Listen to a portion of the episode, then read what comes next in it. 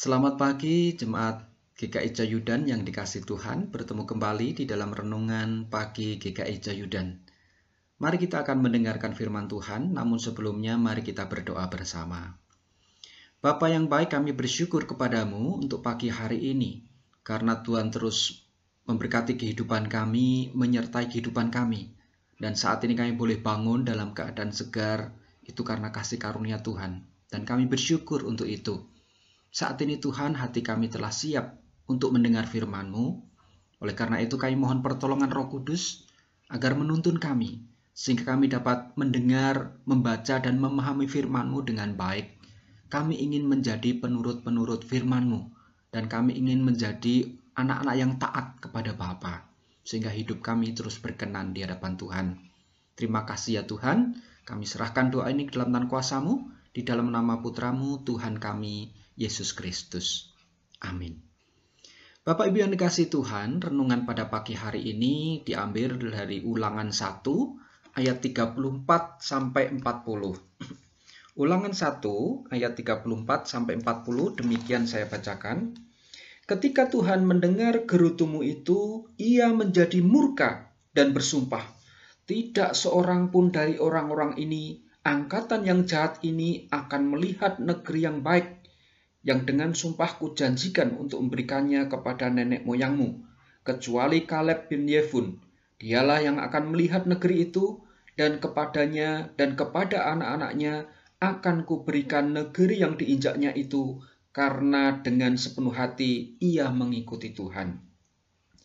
Juga kepadaku Tuhan murka oleh karena kamu, dan ia berfirman, juga engkau tidak akan masuk ke sana, Yosua bin Nun pelayanmu dialah yang akan masuk ke sana.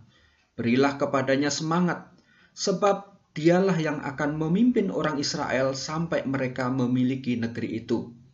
Dan anak-anakmu yang kecil, yang kamu katakan akan menjadi rampasan, dan anak-anakmu yang sekarang ini yang belum mengetahui tentang yang baik dan yang jahat, merekalah yang akan masuk ke sana, dan kepada merekalah aku akan memberikannya dan merekalah yang akan memilikinya.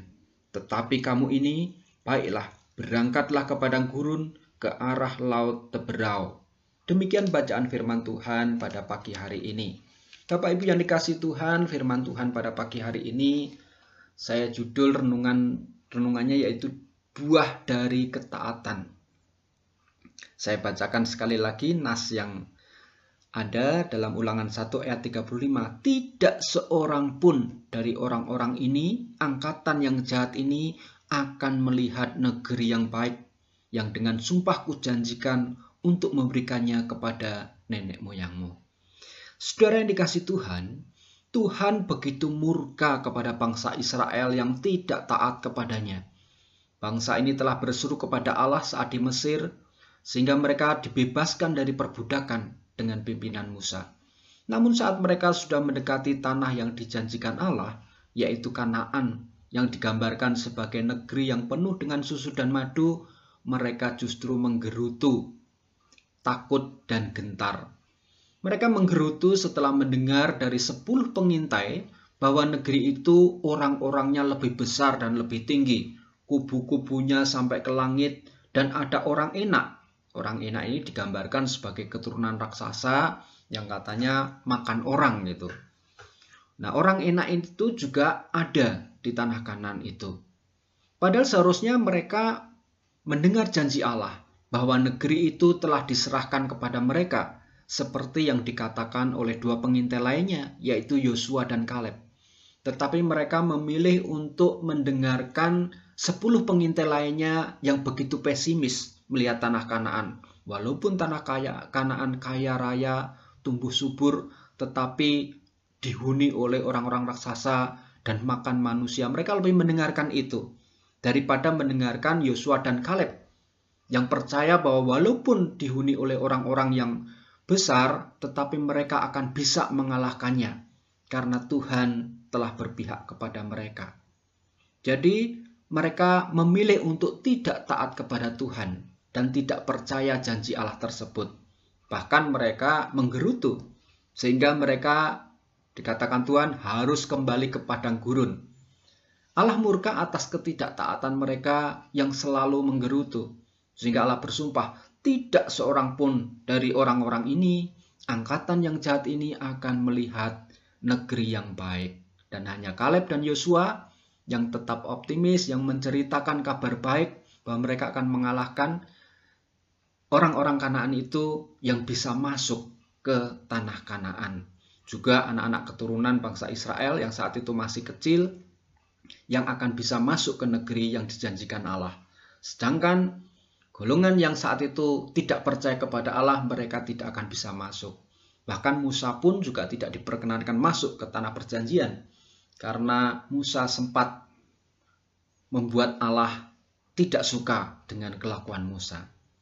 Nah, saudara yang dikasih Tuhan, Yosua dan Kaleb merupakan dua pengintai yang melihat. Walaupun negeri itu dihuni orang-orang yang besar dan kuat, tetapi Allah telah berjanji menyerahkan negeri itu ke bangsa Israel. Yosua dan Kaleb percaya akan janji Allah, sehingga mereka tidak gentar dan terus berusaha menguatkan bangsa Israel agar mereka tidak gentar untuk menaklukkan negeri itu. Tetapi ternyata ketakutan itu lebih menguasai bangsa ini sehingga mereka tidak percaya kepada Allah. Saudara yang dikasih Tuhan, dalam kehidupan ini kadang kita juga berhadapan dengan persoalan-persoalan seperti ini. Kadang kita lebih mengandalkan logika atau pikiran kita, sehingga muncul rasa takut dan khawatir saat menghadapi permasalahan. Kita lupa janji Tuhan bahwa Ia akan memberikan pertolongan dan jalan keluar bagi orang yang percaya kepadanya. Rasa ketakutan kadang membuat kita frustasi dan tenggelam dalam persoalan yang lebih dalam dan akhirnya kadang meninggalkan Tuhan, tidak lagi percaya kepada kekuatan Tuhan. Oleh karena itu, saudara yang dikasih Tuhan, belajar dari firman Tuhan hari ini, kita harus tetap percaya dan memegang janji Allah bahwa Ia akan terus menyertai kita. Rasa percaya itu kita wujudkan melalui hidup yang terus bersandar dan mendasarkan diri pada firman Allah. Hidup dalam kebenaran dan yang berkenan kepadanya, ketaatan kepada Allah akan membuahkan berkat bagi kita. Di antaranya adanya rasa tenang dalam kehidupan kita, ada rasa damai, sukacita dalam menjalani aktivitas sehari-hari. Karena hati kita telah menyerahkan diri kepada Tuhan, menjadi sareh. Jadi hati kita lerem, ayem, karena percaya Tuhan akan terus menyertai kehidupan kita. Sehingga itulah saudara yang dikasih Tuhan, mari kita menyerahkan kehidupan kepada Tuhan dan tetap taat kepada Tuhan, percaya pada janji Allah yang akan terus memberikan jalan keluar untuk setiap persoalan yang kita hadapi. Datang kepadanya dalam doa pujian dan terus mendengar firman-Nya. Kiranya Roh Kudus terus menolong hidup kita. Amin. Mari kita berdoa. Kami mengucap syukur kepadamu ya Tuhan untuk pagi hari ini. Karena firman-Mu telah menguatkan kami untuk terus ingat akan janji Tuhan dan kami menjadi anak-anak yang taat kepadamu. Sehingga dengan demikian hati kami menjadi tenang, damai, karena Tuhan selalu menyertai kami.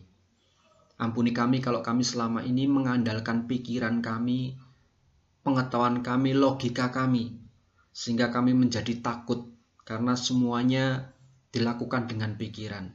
Padahal kami seharusnya menyerahkan diri kepada Tuhan, beriman kepada Tuhan bahwa Tuhan akan memberikan jalan keluar untuk setiap persoalan.